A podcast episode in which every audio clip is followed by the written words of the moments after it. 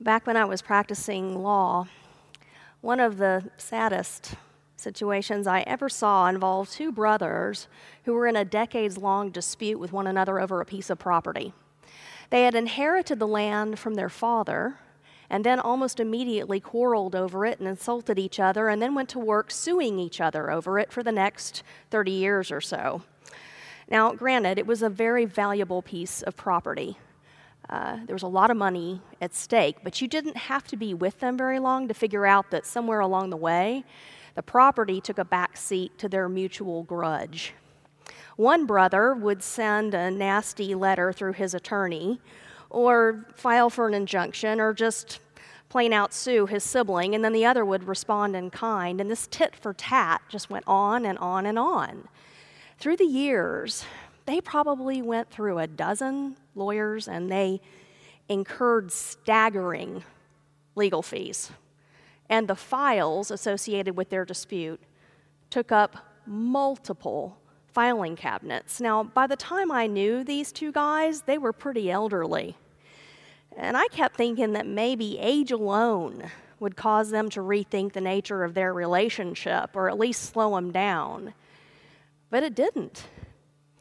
They would only speak to each other through their lawyers, and they just kept going. They would send the ugly letters and file for the injunctions and wrangle through the lawsuits. And to me, anyway, it looked like both of them were planning to go to their graves, intent on settling the score.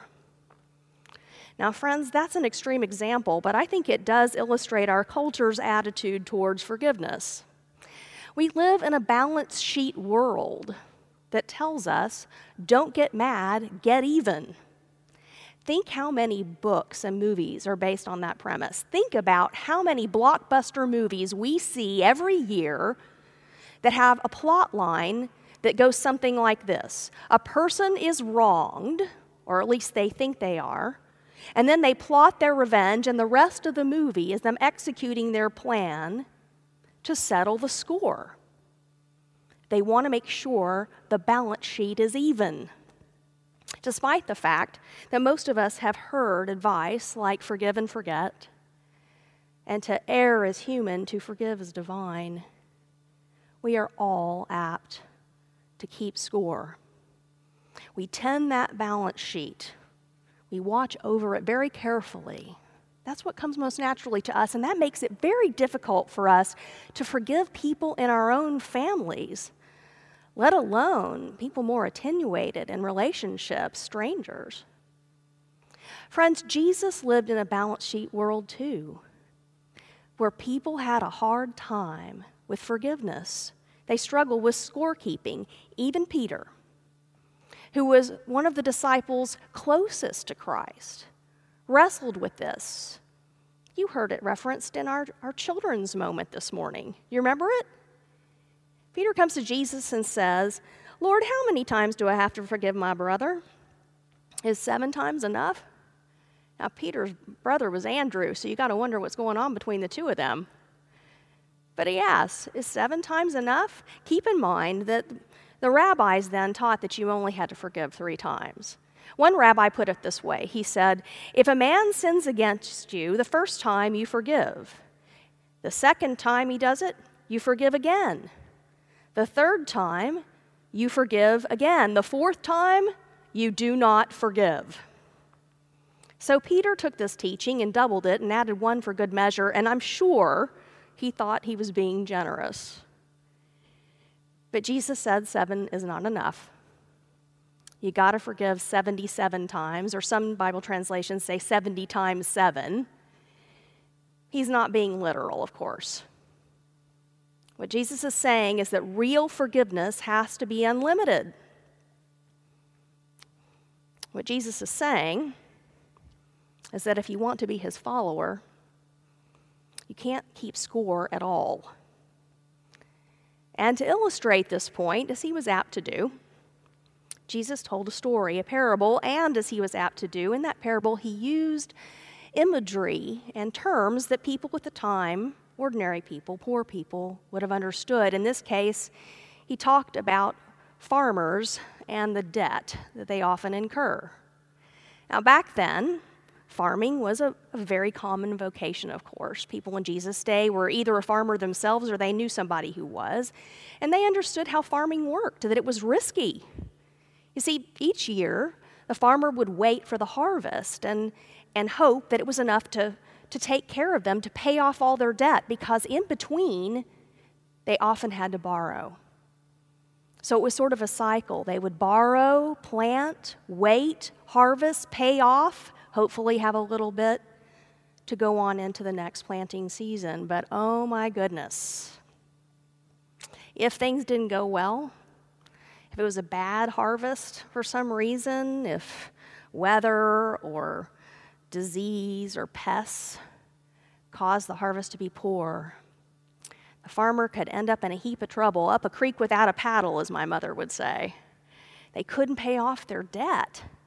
And even worse, in Jesus' day, a lot of people were tenant farmers, meaning that they were farming the land that actually belonged to someone else and they had to pay rent to the landowner, their, their landlord, once a year, usually at the harvest time. And it was a big lump payment. So, again, if the harvest didn't go well, they couldn't pay off their general debts, and they couldn't pay off the landlord. They couldn't pay the rent for their land. Now, if the people holding this debt over the farmer's head didn't show any grace, well, then the farmer could end up in debtor's prison. Friends, there was no bankruptcy relief back in that time. Now, if you didn't pay up, if you couldn't pay your debts, you just went to jail. And it's against that backdrop that Jesus tells the story of a landowner who was owed 10,000 talents by one of his servants. Now, 10,000 talents was an enormous amount of money, ridiculous sum, the equivalent of like $13 billion in today's coin. $13 billion. Clearly, the servant couldn't pay it off. There was no way he could repay that debt. So the landlord ordered him off to debtor's prison. But before he went, the servant came to the landowner and got down on his knees. He had a wife and kids to take care of, and he begged, Please, please, please, he says. Just let me try to pay it off. I'll, I'll, I'll, work every day for the rest of my life. I will get you all the money back. Please, please don't send me to prison. And this was a ridiculous promise because there was no way the guy could pay it off, right? He could work 24 7 the rest of his life. He would never pay back that debt. He couldn't do it, it was too big. But the landowner had mercy on him, showed real grace, and actually wiped the balance sheet clean, forgave this enormous debt. Then Jesus says that same servant walks out the door, runs into a guy who owes him a 100 denarii, which is the equivalent of around $3,000 in today's money. And he grabs this guy by the throat and squeezes it and says, Pay up, you lazy thief. Well, the landowner gets wind of this and he calls in the first servant and says, You know what? I, I don't get it. I don't believe you. I can't, I, what were you thinking? I forgave you this tremendous debt, this huge, huge debt that you could never repay. I wiped your balance sheet clean. And then you run into a man who owes you so much less, and you treat him like that? Off to debtor's prison with you. And then Jesus ends this story by saying, So God will do to you if you do not forgive others. Hmm. Does that closing phrase sound familiar to you? I know it does. I know you recognize it. It sounds very similar to the closing phrase of our text this morning, the commentary that Jesus offers on the Lord's Prayer. And you might have noticed it's the only commentary that Jesus offers on the Lord's Prayer. He says, If you forgive the trespasses of others, your Father will forgive you. But if you do not forgive others' trespasses, your Father's not going to forgive you. Clearly, this is an important point to Jesus. He makes it multiple times in the Gospel of Matthew through different routes. What is it that he wants us to take away here? What does this mean? Is it a threat? Is he simply saying, you better forgive or God's going to punish you? Well, friends, I don't think that's a responsible reading of these texts. I really don't. Because, first of all, if my only motivation, or at least my primary one for forgiving you, is to get my own forgiveness taken care of, if it's just to save my own neck, well, that means that I am acting out of self interest rather than love. And that doesn't sound like something Jesus would teach, does it? And second, if the takeaway from these texts is you better make nice, or God's going to punish you, then that makes God the ultimate scorekeeper, and grace goes out the window. So, what does Jesus want us to understand here? Why is he asking us to stop keeping score? Well, friends, Jesus asks us to stop keeping score because we worship a God who has stopped keeping score on us. Like the landowner in the parable, our God has forgiven us an enormous debt, our sin. And we could never, ever pay back the debt we owe to God there. No, God has shown us true grace. And when you understand that, when you understand the nature of your own forgiveness, when that drops from your head to your heart, well, then you're compelled to forgive others. I mean, friends, we really cannot claim grace for ourselves and justice for everybody else. We might want to do that, but if you think about it, that's sort of like saying the whole premise just doesn't work. It's like sawing off the spiritual branch you're sitting on. So, why didn't that first servant forgive? For the same reason I think a lot of us have a hard time with it. Because he did not understand the nature of his forgiveness. It hadn't dropped from here to here. He did not understand somehow that he had been shown true grace. I, I, don't know if he thought he had tricked the old guy somehow, you know, getting down on his knees and begging. He had manipulated him into forgiving him the debt, or Maybe he thought he was just getting a one off favor, but either way, he did not seem to understand his own forgiveness. And because he didn't, he wasn't able to forgive someone else. He saw his fellow servant who walked by, and all he saw in him was a walking balance sheet. So he reached out to settle the score. My friends, Jesus the one who loves you more than anyone. And you'll hear me say that again and again and again. Jesus, who loves you more than anyone, more than you can possibly imagine, wants you to understand the nature of your forgiveness, wants it to be real for you, wants you to grasp the reality of grace, and He doesn't want you caught in the endless cycle the misery of keeping score.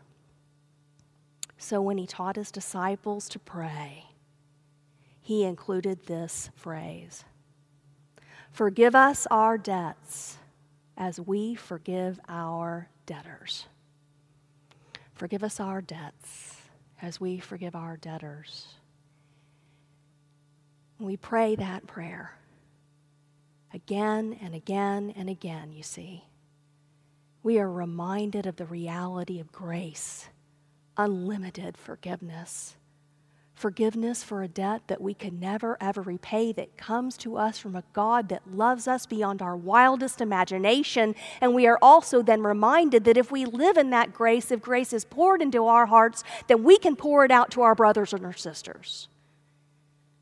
Do you see, friends, by praying this prayer and living into it, we are helping to build the kingdom of God. Because we are building a kingdom that is based on grace. And thank goodness for that. Thanks be to God for that. Because this world doesn't need any more scorekeepers, but could use a whole lot more people of grace, don't you think? I'll close with this. One of my favorite writers, C.S. Lewis, in his book, The Great Divorce, paints a fascinating picture of hell. Hell, says Lewis, is like a giant city, a vast city that is only inhabited on its outer edges. The whole inside ring is empty. And hell got that way, says Lewis, because the people who lived in the houses at the center in the beginning quarreled with their neighbors and wouldn't offer any forgiveness, and then they just moved out. And then they quarreled with the new neighbors and wouldn't offer any forgiveness, and they moved out again. And again, and again, and again, and again. And this, says Lewis, is how hell got to be so large. It's abandoned, empty at its heart, because the people in hell don't practice forgiveness. In hell, it seems, everybody's a scorekeeper. My friends, I know our culture says don't get mad, get even. I know you see people around you tending the balance sheet, and they'll encourage you to do the same. But we worship a God who has stopped keeping score on us, who has wiped our balance sheet clean calls us to accept the grace that He offers freely and then to turn and offer it to our brother or sister. My friends, we're called to be people of grace, to build a city of grace, a kingdom of grace. So let's boldly pray together every day. Lord, forgive us our trespasses as we forgive those who trespass against us. And then let's live that prayer. Will you pray with me now? Loving God, we give you thanks because you offer us the ultimate gift, which is forgiveness of our sins, and you offer this freely to us. You offer it to us in an unlimited fashion because you offer us real grace. Lord, help us remember this and understand this and take it into our hearts so that we can be people of grace in the world and forgive our brothers and sisters in your holy name. It's in Christ's name that we pray. Amen. Our invitation to Christian discipleship is the same as it has been throughout this sermon series. I want to invite you again to pray the Lord's Prayer every single day. Pray it multiple times a day. And this next week, pay special attention to this phrase about asking for forgiveness and then offering it. See if somehow this week grace becomes more real to you and you find it easier to offer it to your brother or sister if maybe this week you can take another step towards releasing, towards becoming a person of grace rather than a scorekeeper. Now, will you receive this blessing? Go now in peace. May the love of God surround you. May the grace of Jesus Christ redeem you. May the fellowship and communion of the Holy Spirit sustain you this day and every day. Amen. Thanks so much for joining us in worship today. I'm Senior Pastor Holly Gotelli. Alamo Heights United Methodist Church is a Christian community of love, hope, and belonging for all. To connect with us, visit ahumc.org or find us on social media.